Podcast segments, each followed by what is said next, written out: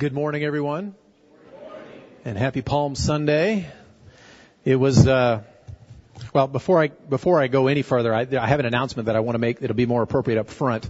Uh, after after the message is over, if I could have the high schoolers and the junior hires join me down here, um, just right over here for a quick meeting, I would appreciate that. Um, I was about to say that it was 25 years ago, Palm Sunday, that I first set foot in Parkside. And um, so, uh, I, of course, as a new, I was a new Christian, but I didn't know anything at all when I first came. And um, because it was, by the way, March 28th of 1992, 25 years ago, that I first trusted Christ.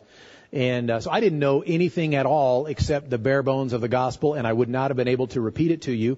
Uh, but I trusted Christ and uh, came here with friends, and and I had friends who were new Christians also who were being baptized, and so um, that's why I came. They invited me for that, and and little did I know what was what was to come. But it was Palm Sunday, and we were singing hosannas, and uh, so that that was always.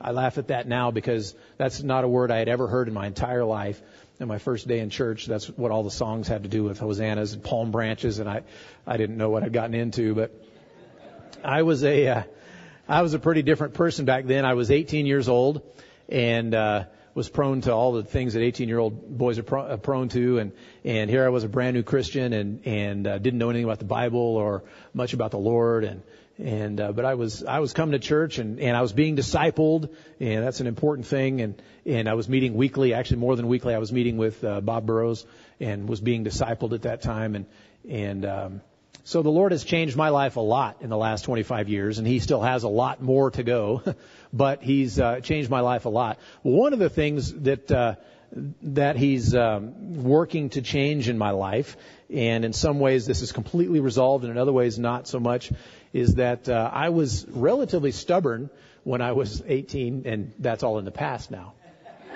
So it's a short message today. no, it's not. That's not in the past. But in this particular way, I uh, I drove a 1958 Chevy pickup, and the gas gauge didn't work. And so it guzzled gas for one thing, and the way I drove it made it guzzle gas even more and the gas gauge didn't work. And so what did I do? What, what would any responsible person do? You know, fill up, you know, early and often, right? No, because I, I was certain that I had it calculated in my brain exactly how far I could go, right? And so I would drive by the gas station on the way out of town. My parents lived 10 miles out of town, and so it was a little bit of a gamble every time I would leave, you know. am I going to make it back to town on this tank of gas or am I not? And so, but I was, I was stubbornly committed to uh, the fact that yes, I was going to make it back and this will work out just fine. And so, um, and usually it worked out just fine, but then some days I'd be driving into town and I would get this sinking feeling in the pit of my stomach uh-oh, I've miscalculated. and then, you know, and and then I'd be sitting on the side of the road and and uh, walk into somebody's house. Of course, we didn't have cell phones back then, and so I was uh, paying the price for my stubbornness, and I was late for school quite a bit, and and friends were frustrated at me, and and lots of people got to you know show me grace and mercy by providing a tank of gas or a can of gas or or uh, whatever at random times. But I was uh, relatively stubborn, and um, as I said, that was all in the past. So now I, I fill up early and often and don't have any other stubbornness issues whatsoever. So uh, I asked Stephanie last night about uh, some examples of stubbornness in my life, which if, if you want, you know, to be entertained, just ask your spouse. Tell me, am I stubborn? What are some sto- what are the best stories of when I've been stubborn? And uh, she, gracious woman that she is, couldn't think of any any. She said, "You're you're very pliant, compliant, and." Uh, so she, she wanted me to tell stories about her family, but I decided not to do that. I'll tell stories on myself, but we're going to look at stubbornness today and we're going to see some of the uh, consequences of stubbornness. But before we go any further at all, let's uh, go to the Lord in prayer. Father, we come to you this morning and praise you we lift up your name and, and uh, we declare that you are righteous, holy God, and merciful and gracious uh, to make it so that we can even come before you in prayer. You've made it so that we can stand before you in Christ. You've given us your word, And we praise you for that. And as we look into your word this morning, I pray that you would be lifted up. I pray that the truth would be spoken and that that truth would penetrate into our hearts and that you would do your work in us, in me, in each of us here, that you would do your work by your Holy Spirit. We submit to you. We look for what you have for us. And we pray for your blessing and that you would be honored here. In Jesus' name, amen. So turn to Exodus chapter 11. And uh, we're going to cover just this one chapter to just this one chapter today. It's only ten verses. Like I said, it's going to be a short sermon, and so. Um, but to get a running start at our passage today, see, today is Palm Sunday, right? And so um, you you would think that I would be talking about the triumphal entry and and all of that kind of stuff, but but I'm I'm a stickler. I'm relatively stubborn, and we had. Uh, we had we get to uh, arrive at the Passover next week on Easter, and that makes sense, right? Resurrection Sunday, and we will hit the Passover. Okay, they were celebrating the Passover at the time of the crucifixion of Christ, and so that all makes sense, and and we are making our way there. And so today, in order to arrive at the Passover next week, where it makes the most sense, we are going to uh, go through chapter 11 of Exodus this week, and. Um, so rather than talking about the triumphal entry, rather than talk, talking about the palm branches and all of that stuff that went on, we are going to talk about Exodus chapter 11. And in that way, we are going to set up the Passover because that comes next in the book of Exodus. And so uh, we're not really following the church calendar, as it were, per se, but we are following our trek through the book of Exodus, and and it's been quite a trek. All right, if you remember, uh, looking back in in uh, chapter five, we're going to kind of go back and get a running start to kind of bring ourselves up to where we are in chapter 11. So if you look back at at chapter 5, you remember that Moses first presented himself to, to Pharaoh back there in, in chapter 5 and, and verse 1. And uh, he, he, he presented himself with God's message to Pharaoh, let my people go. Right? Very simple message, let my people go. And then if you will glance through chapter 5, you will see how well that went. That did not go well for the people of Israel because in response to this message from God to let my people go, Pharaoh imposed even heavier burdens on the people. They were making brick and he said you got to keep making the same quantity of bricks, right? But now you have to go scavenge and scrounge for your own straw to, to make it work. I'm not going to provide that for you anymore. So that perk is gone and so they were having to uh, meet the same quota um, and and so life got even more difficult and so the Israelites were were so beaten down by this whole process, by the increased work and, and everything from Pharaoh, that they actually turned on Moses and they laid the blame for their suffering at his feet. And, uh, and they did so because of their broken spirit and harsh slavery. And so that's, that's what had been going on. That, that's Moses bringing the message to Pharaoh uh, from God to let my people go. But God was uh, he, he sent Moses back to Pharaoh with the same message, let my people go. But this time there was there were teeth in the message, right? There were some added incentives, and so we have the whole plagues uh, uh, scenario that that we uh, that, that Woody took us through in the last couple of weeks, right? First, um, God turned the Nile River into blood, right? Nile River was rel- relatively important in Egypt. And then came the infestation of frogs, and then was a terrible swarm of gnats, and then flies, and then the death of Egypt's livestock, right? And then there were these boils breaking out on man and beast. And then there was hail, a horrible hailstorm with fire that, that destroyed all kinds of things. And did you notice, going through that one, that the Egyptians, some of them actually took note and they brought their cattle in and they sheltered their cattle, knowing that uh, that this storm was coming, because it seems like they might have been beginning to learn, right? And so they were starting to pick up on the direction that things were going. And after that came the came the, the plague of locusts, right, eating everything in their path. And then finally there was darkness, so deep that it could be felt. I've never felt that kind of darkness, I don't think, before. Darkness so deep it could be felt.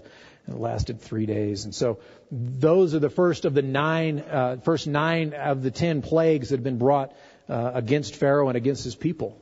That I, I wouldn't want to live through that.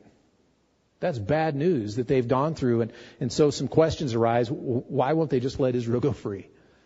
You know, have you not been convinced yet? How long can this go on? Is Pharaoh just going to continue in his hardness of heart forever? And how many more warnings will be given and how many more warnings will go unheeded? And so that's the context. That brings us up to speed so that starting in uh, chapter 11, I'm just going to read that chapter to us. So with all of that background in mind, we read in 11:1, the Lord said to Moses, "Yet one more plague I will bring upon Pharaoh and upon Egypt. Afterward he will let you go from here. When he lets you go, he will drive you away completely. Speak now in the hearing of the people that they ask every man of his neighbor and every woman of her neighbor for silver and gold jewelry." And the Lord gave the people favor in the sight of the Egyptians. Moreover, the man Moses was very great in the land of Egypt, in the sight of Pharaoh's servants, and in the sight of the people. So Moses said, Thus says the Lord, about midnight I will go out into the midst of Egypt, and every firstborn in the land of Egypt shall die. From the firstborn of Pharaoh who sits on his throne, even to the firstborn of the slave girl who is behind the handmill, and all the firstborn of the cattle. There shall be a great outcry throughout all the land of Egypt, such as there has never been nor ever will be again. But not a dog shall growl against any of the people of Israel, either man or beast, that you may know that the Lord makes a distinction between Egypt and Israel. And all these your servants shall come down to me and bow down to me, saying, Get out, you and all the people who follow you. And after that, I will go out and he went out from Pharaoh in hot anger. Then the Lord said to Moses, Pharaoh will not listen to you, that my wonders may be multiplied in the land of Egypt. Moses and Aaron did all these wonders before Pharaoh, and the Lord hardened Pharaoh's heart, and he did not let the people of Israel go out of his land. So that's our chapter that we have today, and, and thinking about how to understand how to preach our way through this chapter, I discarded several ideas before I decided what I want to do is just look at a, uh, a few observations from this chapter. Just some observations from this chapter. Woody gave a great message last week on uh, the theme of Pharaoh's hard heart. And it's a theme that runs very strong through all of these chapters in the book of Exodus. And the question is, who hardened Pharaoh's heart? Who truly hardened Pharaoh's heart? Did God do it? Or did Pharaoh? And the answer is yes. They both did. Woody pointed out last week that sometimes Exodus says that God did it. Sometimes it says that Pharaoh did it. And sometimes it just says Pharaoh's heart was hardened without describing who the person was who did it. But the truth is, Pharaoh truly hardened his own heart. If the question is who ultimately hardened Pharaoh's heart, then the answer is that the Lord did. And the reason is because the Lord is the only ultimate being that there is. The only one who is in no way contingent upon another. God truly and ultimately hardened Pharaoh's heart. Now, if it seems like that topic of, of God hardening Pharaoh's heart and Pharaoh's hard heart has come up a lot uh, through the book of Exodus, that's, that's because it, it has. It's a, it's a major theme, particularly through these early chapters of the book of Exodus. And really, it, it sort of centers in all of the Bible. I don't know of anywhere else in the Bible that focuses so much on, uh, on God's relationship to the hardness of heart of man and God hardening Pharaoh's heart and God hardening a human. I don't know of anywhere else in the Bible that talks about it as much as this section through the book of Exodus. And so that's why we've dwelt on it uh, for a long time. That's why it keeps coming up.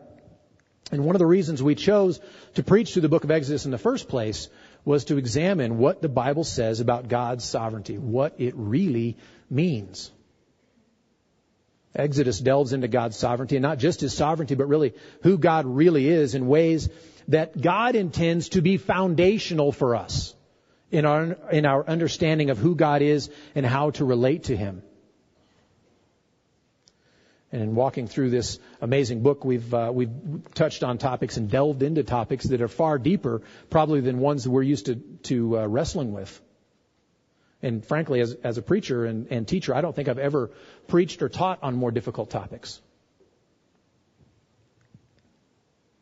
But these are crucial. These are crucial topics. We're talking about the true nature of, of who God is in his self-existence. He's not contingent upon another. And in his self-determination and freedom. He is the only one who's self-determined. God is the only being who is truly and utterly and finally and ultimately free. But rather than delve into those topics again, Woody did a great job last week. We've talked about it before. Rather than, than dive into that again, though it would be worth our time. And though it would be worth long study and multiple sermons and series and for us to think about for a long time, but rather than do that, I just want to notice two things from that statement in verse 10. The way he concludes there. He says, uh, the, the, the Lord hardened Pharaoh's heart. First of all, what, what I want to notice is that God has been behind this showdown from the beginning. It's not that Moses failed to convince Pharaoh. Like God gave Moses a job and, and Moses bungled it. That's not what's happening. I mean, think about if you were Moses, wouldn't you be tempted to wonder how have things gotten so out of hand? I mean, the task I was given was a big one, but you know, it was relatively straightforward. And look what it's turned into. Hailstorms with fire and darkness that you can feel and all kinds of stuff. Where did I go wrong? The plan hasn't got gone off the rails. God is behind it and has been from the beginning. The second fact that I want to call our attention to is the fact that um, God is behind this whole showdown, and that should increase Moses and the Israelites' confidence that in the end God will accomplish His good purpose. He will actually deliver His children. See, it's not as if God had proposed a plan and then they pursued it, and whether Moses messed it up or, or whether Pharaoh got in the way or whatever, now God's going to have to kind of patch the job up after the fact to see if he can bring history back around to the point of delivering his people. That's not the case at all. Exodus presents very clearly to us that from the beginning and through every moment, God has been in charge, and that means He will accomplish His purpose in the end. He doesn't have to patch anything up. He doesn't have to make up for Moses' mistakes.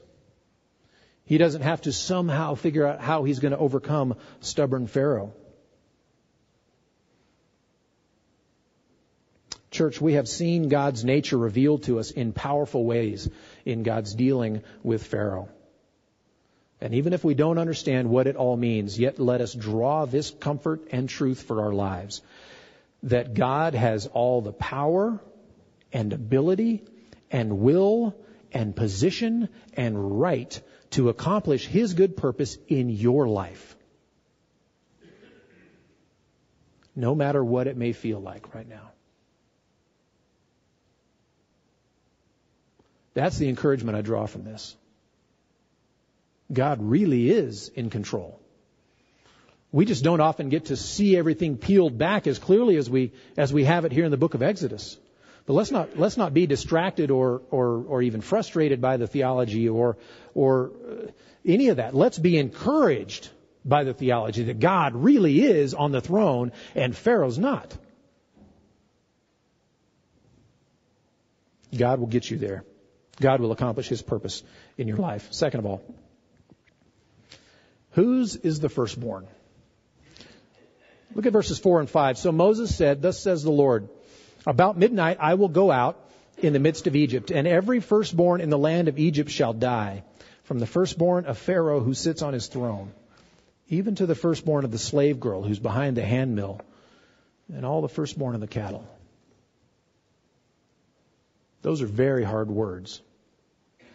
Those are very hard words. But whose is the firstborn? In the ancient Near East, which included Egypt and included Israel, the firstborn son was a very important figure. In Israel, the firstborn was entitled to double inheritance. So you divide up, you know, amongst all your children, the inheritance, which is kind of funny because with, I've got six kids, so, and not, not a lot of inheritance, so Two bucks for you, Brianna? but uh, they they were they were given a double inheritance, right? And uh, so if each child was was allotted a single inheritance, except for the firstborn son, boom, he got a double inheritance, right? So it's very special, which kind of makes sense uh, when you think back on Genesis chapter 25 and you think about Esau and Jacob, right? When firstborn Esau foolishly sold his birthright to his younger brother Jacob for dinner. What did he sell? Sold his birthright. A double portion for dinner. Right? The firstborn son was also entitled to his father's blessing. Remember Genesis 27, again Jacob and Esau, right? When the younger Jacob duped his father into giving the blessing due his firstborn uh, uh, brother, right? He gave, got it, he got it instead. He duped his dad out of it, right? That was a blessing that was supposed to be reserved for the firstborn as a very special thing. And he came in and he, and he tricked his dad and took it. And you remember the conversation between uh, Esau and, and, uh, and his dad afterwards? I, sorry. I, I can't take it back, right? It's a special thing. Firstborn sons could also expect other types of preferential treatment. The hopes of the family rested with him. And if the father was the king, then he would be the presumptive heir of the throne, right? Be, being a firstborn, particularly a firstborn son, was a big deal in this part of the world, right? And so this puts a finer point on chapter 4 in verse 22, which we talked about earlier. Flip back there real quick. Exodus chapter 4 in verse 22. This conversation about firstborns has already been started. This isn't new. Chapter 4 and verse 22, Then you shall say to Pharaoh, thus says the Lord, Israel is my firstborn son. Verse 23, And I say to you, Let my son go that he may serve me. If you refuse to let him go, behold, I will kill your firstborn son. And so the conversation about whose is the firstborn has already been started. And now it makes more sense when you think about what a firstborn, what, what was involved in being a firstborn. There's a lot at stake when you're dealing with firstborn sons. And the Lord is playing for keeps with Pharaoh. He is not messing around. But there's another layer to this as well. See, the question is who has the right to the firstborn? Who has the right? Well, in that part of the world, deity had right to the firstborn. Deity had right to the firstborn. And so Yahweh's ultimatum to Pharaoh is not only about their respective firstborn sons, and the threat that Pharaoh and Egypt were to God's firstborn son, Israel, at issue was also the question, who is truly deity? Is it Pharaoh or is it Yahweh? So there's another layer. There's something else going on here. And in this tenth plague, the death of Egypt's firstborn sons, from Pharaoh's son all the way down to the lowest maids, God will totally and finally protect and deliver his own son and will also powerfully and spectacularly demonstrate that He alone is the Lord, the one true God. So you have a wrestling match to the death over firstborn sons. Because the firstborn son was crucial, and Israel is God's firstborn son. And who has that right? Who has the right to the son? Only deity does. And so you have a wrestling match over that topic as well. And so when we read those verses right there in the middle of chapter 11, it's sad. It is sad and scary. The stakes are, are higher than I can comprehend. But whose is the firstborn? Third observation I want to point at. The attack is on Pharaoh. Do you see there in verse 5? Middle part there verse 5. So firstborn, every firstborn in the land of Egypt shall die from the firstborn of Pharaoh who sits on his throne on down. The attack is on him explicitly. It's on him particularly. See, in the ninth plague, remember what the ninth plague was? It was a darkness that you could feel. Lasted three days. Right? It was a big deal what was going on there. Well, when you think about the fact that the sun was God, you have, you have God demonstrating himself. You have the God of Israel, the one true God, Yahweh, dem- demonstrating himself to be sovereign even over the so-called sun God by making it so he can't even show his face for three days in his own land. How humiliated do you think he must have been? The sun God, if he really existed. But there's more to it than that. In Egyptian theology and Egyptian mythology, the sun, the sun God was Pharaoh's father. The way they looked at things, Pharaoh was deity, the sun god was deity, and the sun god was Pharaoh's father. And so the ninth plague rather than just being some attack on the, the theology of Egypt or whatever was an attack, certainly on the theology of Egypt, but was an attack on Pharaoh's father. Do you think he took it personally? Maybe more personally than the gnats? You know, I think so. It was an attack on his father. And so uh, God was God was putting the sun god and Pharaoh's father in his place in that ninth plague. He took it very personally, I'm sure, as an attack on his household. And now, enter the tenth plague, the death of the firstborn. With all the things that we've looked at regarding the firstborn, the value of the firstborn, the hopes placed in the firstborn, and all that stuff, but the Lord makes a point in verse 5 of including Pharaoh and even his firstborn. He could have just said everybody in the land. That would have been bad enough and, and probably would have included, you know, Pharaoh's son also. But God ups the ante and, and says, oh yeah, remember, remember when I went after your dad with the whole three days of darkness? Yeah, now I'm going after the firstborn. From, from your firstborn, Pharaoh, all the way down. So Pharaoh's included. The attack is on him you see, the, the uh, Pharaoh has been attacking the children of Israel. Egypt has been attacking the, the children of Israel, God's children, God's family, this whole time. And so now Yahweh is going after Pharaoh's family. It's an attack on him. It goes further. In Egypt, I'm quoting here from uh, uh, from the Bible background commentary on the Old Testament. In Egypt, Pharaoh was considered a deity and this last plague is directed at him. In the ninth plague, his father, the sun god, was defeated, and now his son, presumably the heir to the throne, will be slaughtered. This is a blow to Pharaoh's person, his kingship, and his divinity. It's a very dangerous thing to make yourself an enemy of God. Pharaoh's about to learn that lesson the hard way and, and at an unimaginable cost. It's dangerous to make yourself an enemy of God, and there are people walking around that we see every day who are enemies of God. In fact, you may see them in the mirror. According to Romans 5:10, anyone who has not been reconciled to God is God's enemy. Or another way of putting it, dead in your trespasses and sins. And so is that you?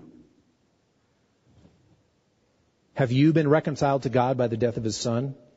Or do you remain in your lost state? Do you remain in your enmity with God?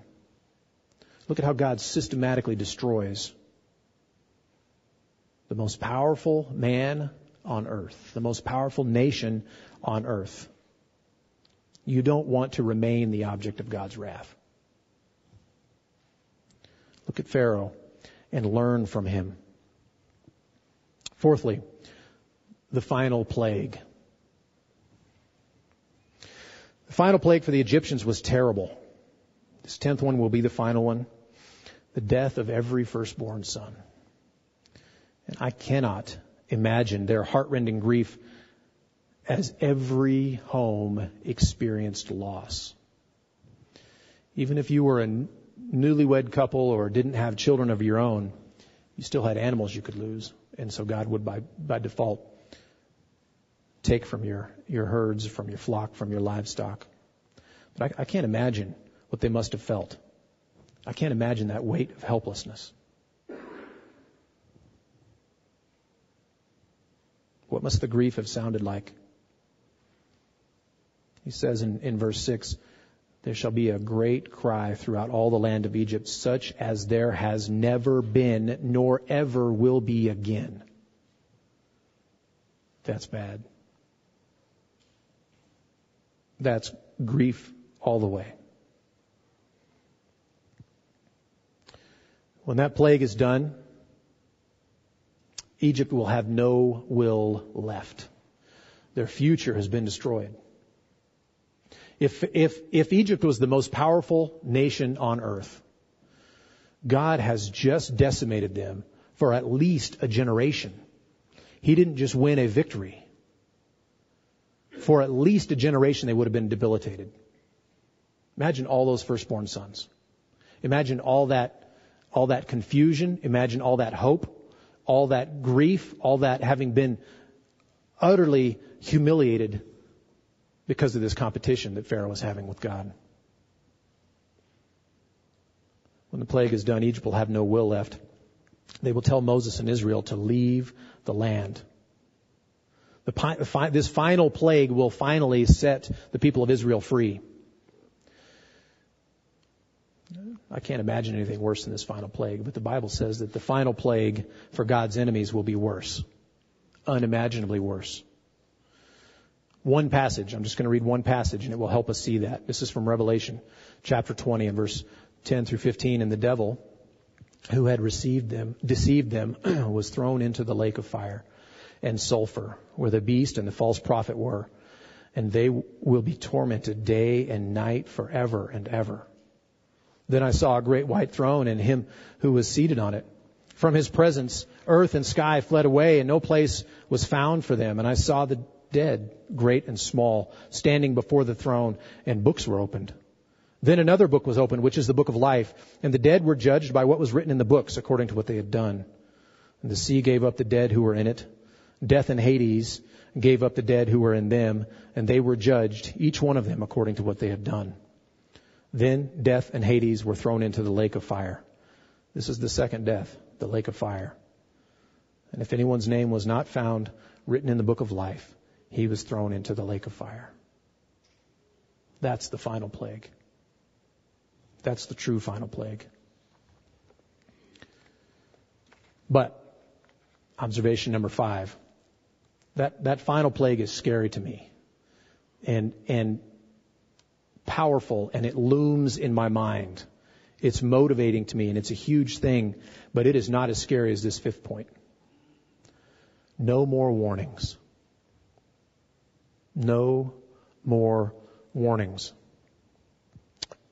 Chapter 11 is, is a little bit different than the others. We don't have an explicit warning here as in a way to avoid this thing. He's not saying let my people go. If you don't let my people go, this is going to be the result. He comes and he says, this is what is next. He doesn't say, here's the back door, here's the way out, here's how you can escape this, I'm giving you one more chance. It, it, it's not in there. I looked. He tells them what's coming next, period.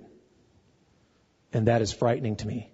What we do have, we don't have a warning, like a way to get out of it. What we do have is a statement that judgment is coming and what it will be like. That fact is, is the most alarming fact to me about this whole chapter. And it's an alarming chapter. Judgment has become inevitable. God had given numerous previous warnings.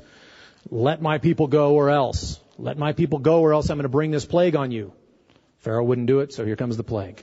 Let my people go or else. Pharaoh wouldn't do it, so here comes the plague. Numerous warnings had been given. How many, how many warnings did Pharaoh expect? How many times do you have to lose in the face of a, a, a conflict like that? And, and you think you're going to get more warnings? How many, how many warnings do we expect? Maybe you're hearing your last warning right now. That's what struck me about this chapter. This might be your last warning. You're not, you're not guaranteed a certain number of warnings. And it's the mercy of God that you receive any warning. And this might be your last. You may be, maybe you've heard the gospel a hundred times.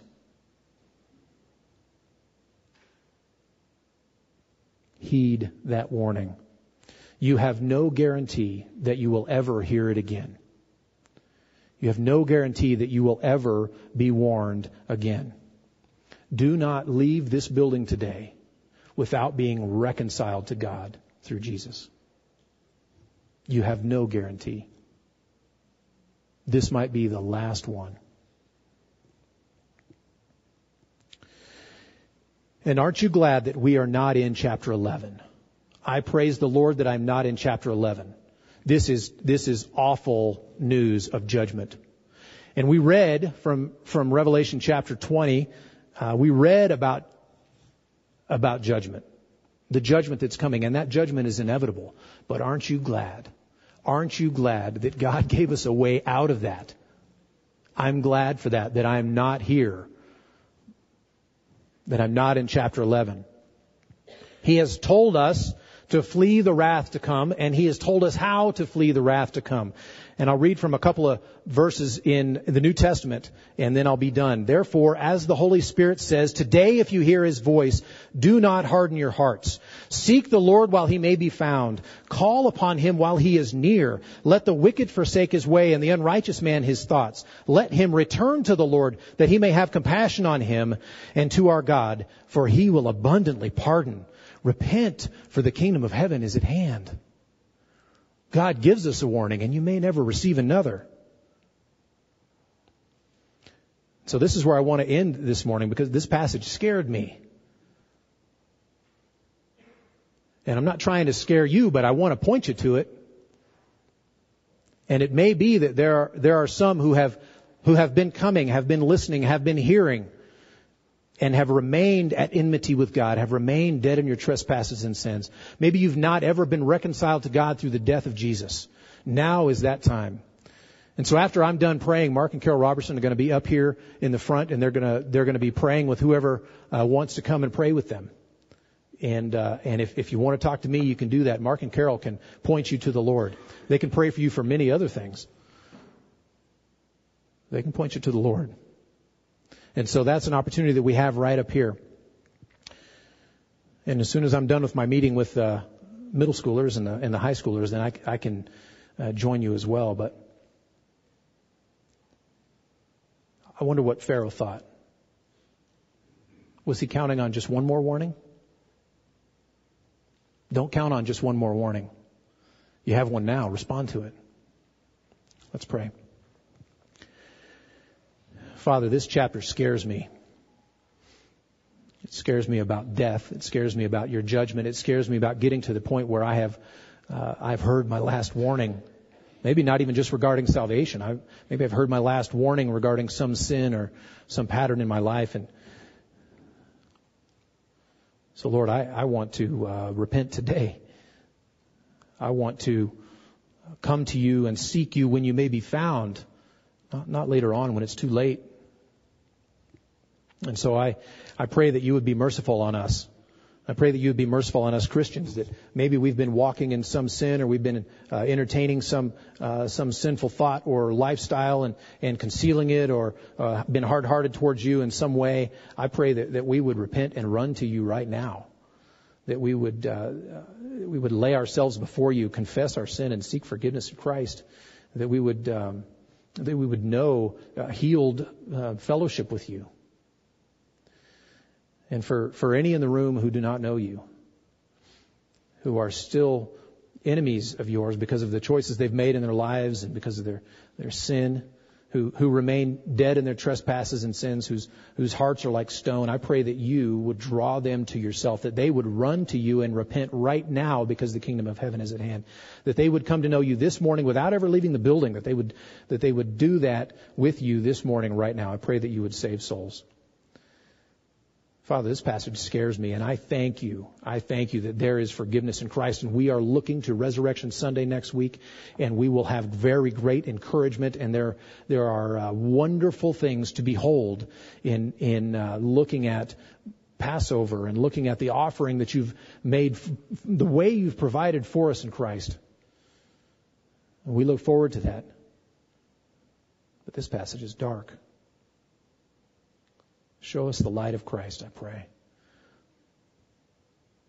Father, we love you and we trust you and we want to walk with you and we want to show you to people around us. Grace to you and peace from God our Father and the Lord Jesus Christ, who gave himself for our sins to deliver us from the present evil age, according to the will of our God and Father, to whom be the glory forever and ever. Amen. God bless you all, and you are dismissed.